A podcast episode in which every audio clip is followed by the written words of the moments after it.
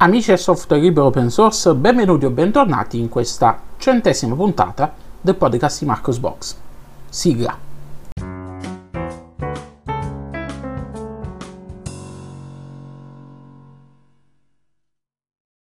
Ebbene, siamo arrivati veramente alla centesima puntata del podcast di Marcos Box, anzi, mm, se vogliamo essere sinceri, sono più di 100 puntate perché eh, ci sono stati degli episodi speciali che non hanno seguito la numerazione quella eh, classica, quella consueta. Beh, comunque, eh, complimenti a tutti quanti quelli che stanno continuando a seguire il podcast, stanno continuando a seguire gli sproloqui di questo tizio qualunque che dà consigli su eh, distribuzioni Linux e software libero open source. E grazie, grazie a tutti quanti per essere dei fedeli ascoltatori, eh, soprattutto agli ultimi che si sono iscritti non, nei vari canali ehm, che, che sono collegati al podcast di Marcos Box come il canale YouTube che eh, sto vedendo che sta macinando nuovi iscritti che arrivano mh, mm, la maggior parte de- sui video eh, che ricarico di ogni puntata del podcast di Marcos Box che vengo, vado a ricaricare sul, eh, su YouTube in modo tale da avere sempre un backup a disposizione.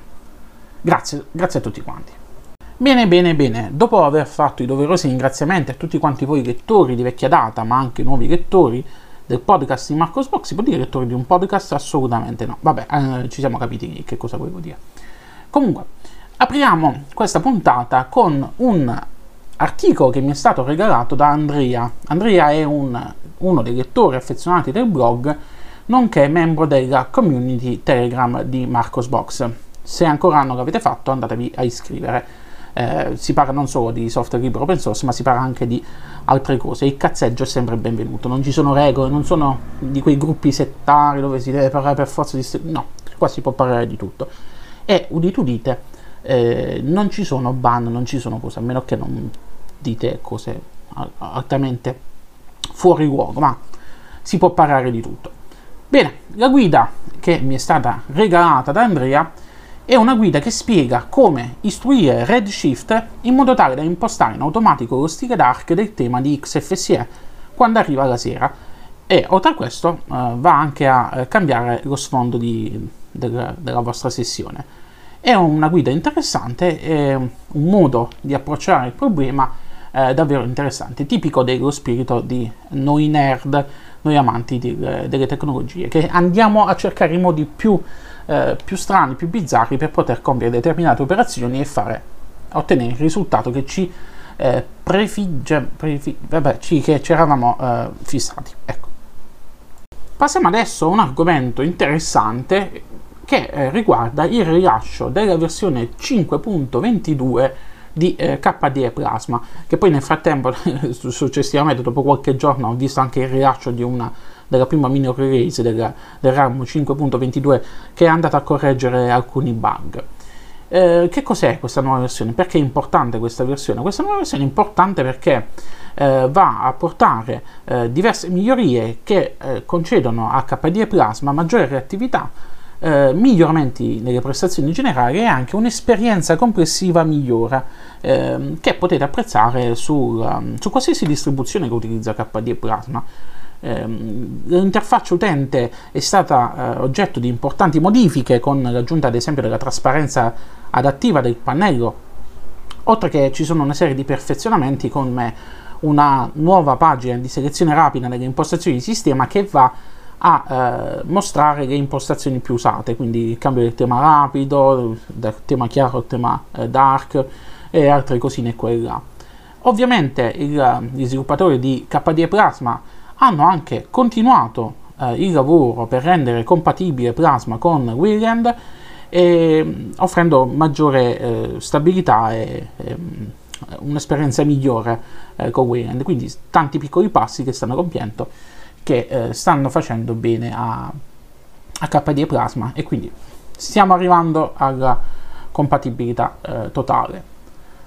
Sempre in ambito eh, KDE eh, Plasma l'aggiornamento di KDE Plasma 5.22 è arrivato ovviamente su KDE Neon, che è la distribuzione di riferimento per tutti quanti gli sviluppatori di, ehm, di, di KDE, per tutti quanti gli appassionati di KDE, ma è anche arrivato all'interno del PPA Kubuntu Backports per Kubuntu 21.04 eh, Hirsute Hippo.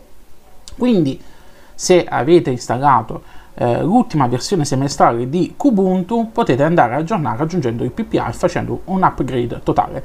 Eh, l'unica cosa che vi, eh, vi, vi, vi, dico di stare attenti è che il PPA Kubuntu Backports per Kubuntu 21.04 eh, attualmente contiene anche le versioni più recenti di KDE Frameworks Application e anche altro software di KDE. Quindi eh, non vi aggiorna soltanto Plasma, ma vi aggiorna tutto il cucuzzaro. Quindi è una cosa positiva.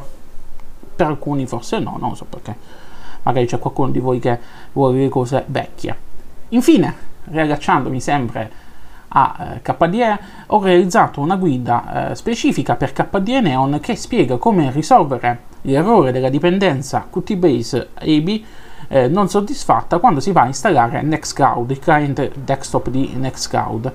Eh, su Marcosbox trovate tutta la guida, praticamente un trick che ho trovato su eh, GitHub eh, che consi- consiste nel creare un pacchetto farlocco da installare nel sistema in modo tale da eh, soddisfare la dipendenza del pacchetto virtuale QTBase API che è una dipendenza che viene eh, richiesta eh, da, eh, dal, pacchetto, dal PPA eh, durante l'installazione di Nextcloud eh, Desktop e quindi ci consente di, di con questo pacchetto di poter proseguire l'installazione del client desktop di Nextcloud anche su KDE Neon.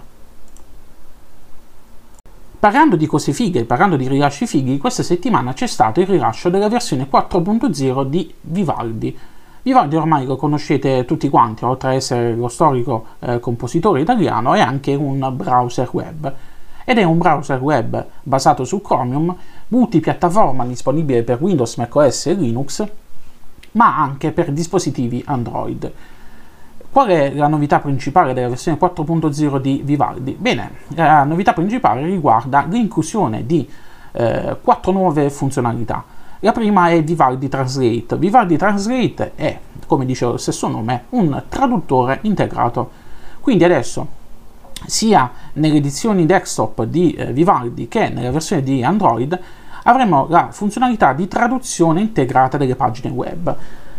Vivaldi Translate è basato su Ring Vanex e il motore di traduzione è ospitato direttamente sui server di Vivaldi, il che diciamo così consente un uh, maggiore rispetto della privacy degli utenti, mantenendo le traduzioni fuori dalla portata di aziende come eh, Google e Microsoft. Le altre novità riguardano l'inclusione di tre eh, funzionalità, funzionalità che in passato sui browser erano già presenti e sto guardando Opera in questo caso. E guarda caso non sto, mi sto riferendo a Opera eh, così eh, per caso. Vivaldi eh, se, se, se, non sapete la storia Vivaldi è stato fondato dall'ex CEO di Opera. Opera ve lo ricordate tanto tempo fa includeva alcune funzionalità interessanti come ad esempio eh, la gestione della mail e quant'altro. Bene adesso uh, Vivaldi va a recuperare queste funzionalità carine e le va a introdurre all'interno del browser. Queste tre funzionalità di cui fra poco vi parlerò sono tre funzionalità che sono state giudicate beta, quindi ancora non sono stabili al 100%, però sono utilizzabili, sono funzionali. La prima funzionalità è Vivaldi Mail, che come dice il nome stesso è un potente client email integrato direttamente all'interno del browser che ci consente di avere una casella di posta elettronica unificata andando a risolvere così il problema dell'avere più account di mail sul, nostro, sul nostro sistema. È una cosa carina, eh, si gestisce tutto da, da, browser ed è davvero figo. L'altra novità riguarda Vivaldi Feed Reader, che è un lettore di feed integrato che ci consente di gestire i nostri feed eh, preferiti, quindi per esempio andate ad aggiungere il feed reader di Marcosbox. Marcosbox eh, non so se lo sapete, eh, è uno dei pochi siti che ha ancora i feed reader e ce l'ho anche classificato in base ai tipi, eh, sperando che eh, Feed Partner non venga ucciso da Google perché ultimamente stanno facendo manovre su, su Feed Partner e fra poco andrà in manutenzione, quindi speriamo che non facciano così. Comunque, infine l'altra funzionalità è Vivaldi Calendar che è un calendario in grado di sincronizzarsi anche con servizi di terze parti come Google Calendar e ovviamente se utilizzate eh, Vivaldi e utilizzate la sincronizzazione del browser viene sincronizzata tra i vostri eh, dispositivi. A partire poi da questa versione, al fine di consentire agli utenti la massima possibilità di personalizzazione, al primo avvio ci verrà mostrata una schermata che ci consentirà di scegliere fra tre diversi layout. Il layout essenziale eh, che include queste nuove funzionalità, poi c'è il layout classico e infine il layout completo. Eh, andatevi a vedere quali sono le differenze che trovate su Marcosbox e scegliete la eh, versione quella eh, che preferite di più. Ovviamente eh, è possibile modificare le preferenze in, successivamente in fase di post installazione, quindi non è che se non lo fate all'inizio vi ritrovate con il browser scassato e monco, ma potete comunque rimediare successivamente. Eh, all'interno dell'articolo dove vi parlo di questa nuova versione di Vivaldi ho postato verso la fine, anzi proprio alla fine, la eh, mia vecchia intervista fatta al team di Vivaldi, quindi andategli a dare un'occhiata eh, perché è davvero interessante, mm, si parla di tante cose carine. Restando sempre in tema di rilascio di cose fighe, questa settimana c'è stato il rilascio della versione stabile 1.0 di PDF Mix Tool. Eh, che cos'è? È un software sviluppato da un autore italiano, Marco Scarpetta, ehm, e che cosa serve? Serve a mm, suddividere, unire, ruotare e mescolare i file PDF. Il, il, tool è basato su QPDF ed è compatibile con tutte le distribuzioni Linux perché eh, lo potete trovare sia nei repository delle distro ma anche in formato FlatTab, cioè in formato Flatpak e in formato Snap, quindi da, da FlatTab e dallo Snap Store. La novità principale della versione 1.0 riguardano una nuova interfaccia utente più intuitiva con una barra laterale con belli, delle belle icone che ehm, ci, ci, fanno vedere subito quali sono le possibili operazioni di modifica. Quindi abbiamo subito i collegamenti rapidi con delle icone che subito ci fanno capire che cosa andiamo a fare. Poi è stata aggiunta la possibilità di modificare i metadati dei PDF, come ad esempio, che ne so, modificare informazioni come l'autore del PDF o che ne so, la, la data di creazione e quant'altro eh, è stato poi aggiunto il supporto per le QT6, poi ci sono altre modifiche minori che potete trovare sulle pagine di Marcosbox. Vi consiglio di installare perché è davvero un'applicazione interessante, molto semplice da utilizzare, molto figa e eh, dovete mantenere installata sui vostri computer con Linux perché di sicuro vi tornerà utile in futuro. Questa settimana ho voluto fare un post polemico che spiega com'è la situazione attuale dei CAD 2D eh, principalmente rivolti per il settore eh, di edilizia, quindi geometri, ingegneri e quant'altro. Eh, perché attualmente il panorama dei CAD 2D per Linux non offre molte alternative, non ci sono CAD gratuiti open source, abbiamo soltanto LibreCAD, ma lo sviluppo di LibreCAD è ormai fermo da tempo. Abbiamo un tentativo da parte della Free Software Foundation di sviluppare eh, una libreria libre DVG in grado di eh, supportare l'apertura eh, dei file di eh, WG, ma non abbiamo altro. Attualmente il panorama eh, è praticamente arido e deserto. Uh, un tempo avevamo un software proprietario che ci consentiva di poter lavorare sui uh, DVG ed era uh, rilasciato ehm, gratuitamente per Linux era DraftSig, eh, però la software house che lo sviluppava ha deciso di interromperne il rilascio per noi utenti Linux, eh, lasciandoci senza alternative gratuite, almeno quello era una cosa buona. Abbiamo software come QCAD che hanno però un'interfaccia grafica vecchia mm, che eh, diciamo così al giorno d'oggi è molto anacronistica, molto eh, scomoda da utilizzare.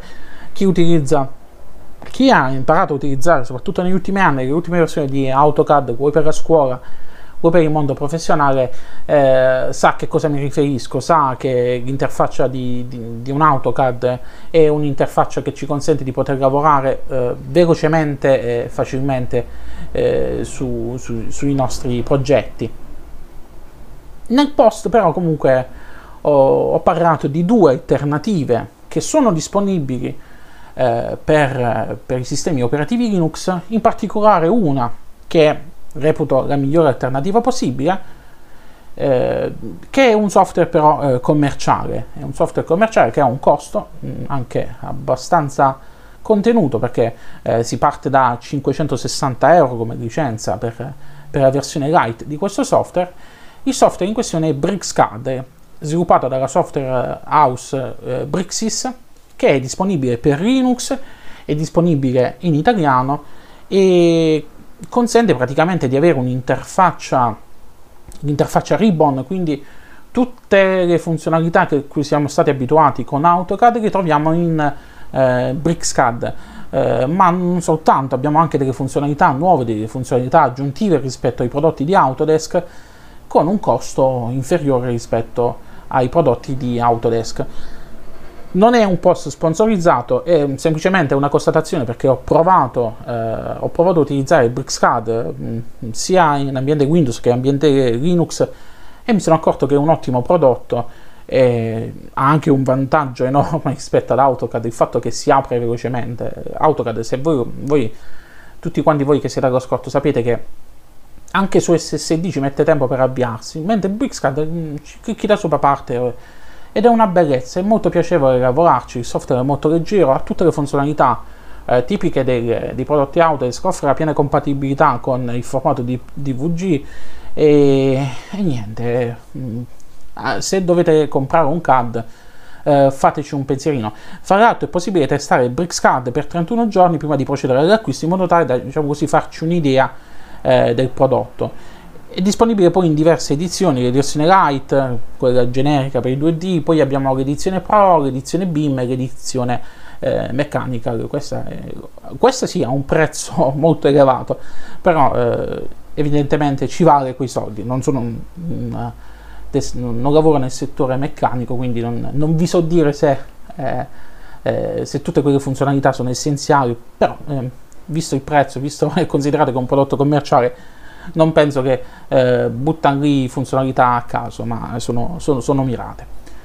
L'altro eh, software eh, che, di cui vi voglio parlare, sempre proprietario, sempre disponibile per Linux, è Barricad. Quest'ultimo però è più indirizzato per gli ingegneri meccanici.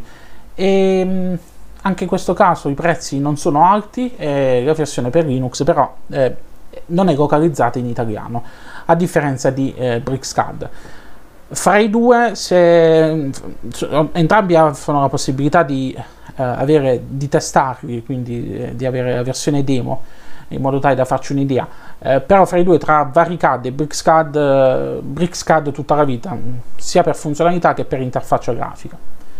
Infine, sempre in quell'articolo ho segnalato una cosa che può essere utile a tutti quegli utenti che eh, necessitano almeno di poter visualizzare i file eh, di WG. Eh, Varicad rilascia anche un applicativo gratuito chiamato Varicad Viewer ed è un semplice visualizzatore di DVG eh, gratuito e disponibile per Linux che è anche dotato di alcune funzionalità basilari come per esempio la possibilità eh, di fare un, una quadratura, di misurare la distanza tra, tra due punti. E, e, questa è la situazione attuale dei CAD eh, nel, nel, mondo, eh, nel, mondo, Linux. Eh, paradossalmente ci sono CAD per i settori eh, elettronici e quant'altro, dove ci sono software che nascono soltanto per Linux e sono dei punti di riferimento, per invece per il disegno per il disegno 2D tradizionale, eh, per la progettazione eh, in CAD, per, ehm, per, per, per l'edilizia non abbiamo, non abbiamo, grandi cose, abbiamo soltanto questi prodotti che, eh, di cui vi ho parlato, eh, che sono, sono, sono, dei buoni prodotti entrambi, eh, però purtroppo sono prodotti commerciali che hanno un costo. E, che dire, io spero sempre che in futuro possa arrivare una versione, un CAD, possa, possa arrivare anche supporto, possa arrivare finanziamenti eh, per lo sviluppo eh, di libre CAD che magari gli sviluppatori possano riuscire eh, a portare avanti una versione eh, gratuita, completa, funzionale e quant'altro. Però la speranza è utile a morire, però visto i tempi biblici che ci stanno mettendo per lo sviluppo, ho ripongo poche speranze, però non si sa mai.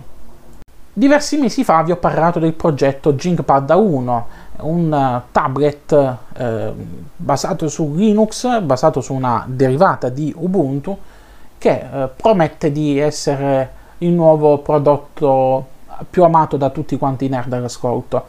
Eh, Green Tech, la società che ha sviluppato e che sta realizzando il GinkPad A1, ha avviato qualche giorno fa la campagna di crowdfunding eh, su, um, su, come si chiama? Su, su, su Indiegogo. Ecco. Eh, se eh, siete interessati a questo prodotto andateci a dare uno sguardo, andateci a, a, a vedere quali sono i prezzi. Eh, il prodotto non è economico, ve ne ho già parlato nelle scorse puntate del podcast, ho già parlato su Marcos Box è un, davvero un bel esercizio di stile, mi piacerebbe poterci mettere mani avendo la disponibilità anche economica perché purtroppo questo dispositivo eh, nella versione base costa 549 dollari che al cambio autorale sono 435 euro, una cosa del genere. E ha anche delle specifiche tecniche interessanti come il quantitativo di memoria, il quantitativo di rami, tipo di display che è molto, molto bello, c'è la possibilità di avere la tastiera e quant'altro. È il sogno segreto di tutti quanti i nerd alla scorta, avere un, un, tablet di questo tipo equipaggiato con Linux eh, basato su ARM, e, però, vi ripeto, ha un prezzo importante. Eh, non, so, non so se riuscirà, non so quant, quanto riuscirà a penetrare all'interno del mercato un prodotto simile io gli auguro tanta, tante belle cose. Magari se, mi, se siete all'ascolto voi di Jingling Tech, eh, se mi volete mandare un, Jinkpad a 1 per poterlo recensire, magari anche tenermelo, eh, sapete come contattarmi. Quindi. Chiudiamo questa centesima puntata parlando di due rilasci di due distribuzioni molto, molto amate entrambe, eh, chi per un motivo, chi per l'altro. La prima distribuzione di cui voglio parlare è Linux Mint 20.02. È stata rilasciata la versione beta, non ufficialmente perché l'annuncio non c'è ancora sulle pagine di, eh, del sito di eh, Linux Mint, però eh, hanno concluso la fase di, eh, di testing interno, eh, tutti i test sono passati ed è stato avviato il caricamento dell'ISO della versione beta di Linux Mint 20.2 all'interno dei repository dei vari mirror. Questa nuova versione di Linux Mint è basata sempre su Ubuntu 20.04 LTS, va ad offrire dei miglioramenti in Cinnamon, delle prestazioni, eh, specie se siete su, eh, se avete dei driver proprietari Nvidia, eh, non va veramente a correggere il problema, del, del problema della saturazione della, della, RAM, ma va a metterci una pezza, una brutta pezza. Speravo sinceramente di eh, in una risoluzione dei problemi di memory leak fatta ad hoc, però purtroppo non, non ci sono ancora riusciti. Eh, abbiamo l'aggiunta del supporto AMD nell'upgrade Nvidia Prime, abbiamo dei miglioramenti eh, nella ricerca in Nemo, abbiamo l'arrivo di una nuova X-App che non so se fino a quando si sentiva la necessità, ma comunque ci hanno pensato, hanno fatto una nuova X-App chiamata Burki, che praticamente ehm, è in grado di rinominare in blocco i file ed è compatibile sia con Cinnamon che con Mate, verrà meglio rilasciata sia nelle edizioni Cinnamon che Mate, non, quelle, non in quella XFC perché eh, Tunar già ha la possibilità di, di fare ciò.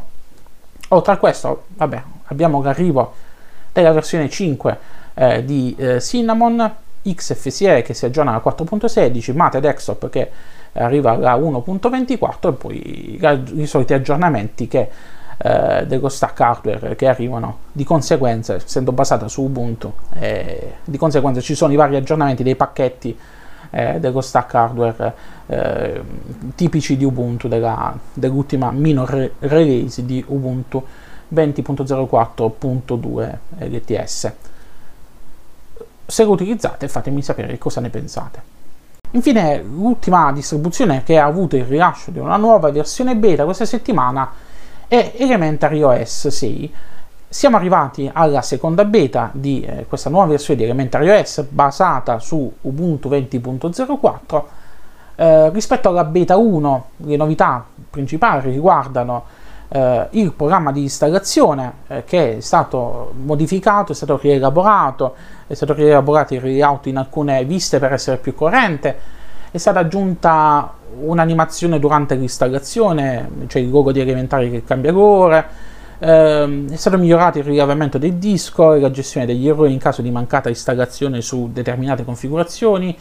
E, ovviamente l'invito che hanno fatto i, i manutentori, i realizzatori di Elementary OS è quello di, ehm, di, di, di, provare questa beta 2 se avete provato la beta 1 e di fare una reinstallazione da capo perché in modo tale da, da capire, da vedere se, se, tutte queste modifiche sono state introdotte non hanno compromesso l'installer. L'altra novità di questa nuova beta riguarda eh, il supporto al Flatpak gli sviluppatori hanno continuato i loro sforzi per fornire eh, diverse applicazioni di sistema nel formato Flatpak. Su Elementary OS 6 troviamo infatti diverse applicazioni in formato Flatpak out of the box.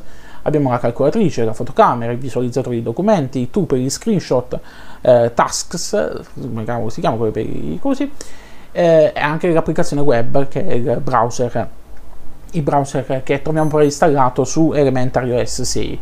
Ehm, diciamo che ehm, l'obiettivo degli sviluppatori di eh, Elementary OS 6 è quello di introdurre mano a mano eh, sempre più applicazioni di sistema nel formato Flatpak e quindi speriamo, speriamo che riescano in questo, in questo obiettivo, diciamo così, per, per fornire eh, una, una, vers- una distro eh, sempre aggiornata, perché la cosa bella del formato Flatpak è che eh, così come nel formato Snap, è che ci si slega dai problemi delle dipendenze nell'aggiornamento dell'applicazione, quindi eh, è più veloce nel, si è più veloci nell'aggiornamento. Ehm, c'è anche una novità che riguarda eh, il browser eh, web che adesso eh, è in grado di, diciamo così, di, di, di supportare il cambio del, del tema, il tema scuro viene applicato. Abbiamo poi delle modifiche nel, nella gestione degli account online dalle impostazioni di sistema, praticamente è stato aggiunto il supporto per l'aggiunta degli account online nelle impostazioni di sistema e adesso Elementary OS supporta l'aggiunta di account di posta e calendario che supportano gli standard IMAP e CalDAV. Eh, una volta poi aggiunti eh, i dati di, dei vari account verranno visualizzati in tutto il sistema e quindi in tutte le applicazioni, nell'app posta, nell'app calendario, eh, nell'attività, eh, nell'indicatore del pannello date ore e quant'altro. Abbiamo poi alcune modifiche che hanno migliorato eh, le notifiche, modifiche che hanno migliorato le notifiche, è bellissima questa frase, eh, sono state ampliate eh, le capacità degli sviluppatori di app di terze parti eh, nella gestione appunto delle, delle finestre delle, de, delle notifiche, eh, le notifiche ora supportano i badge delle icone e i pulsanti di azione eh, e poi sono state fatte altre modifiche qua e là che hanno migliorato anche la gestione del, dei fogli di stile di sistema, quindi del tema e quant'altro. Su Marcosbox trovate ovviamente il link per poter scaricare questa beta 2.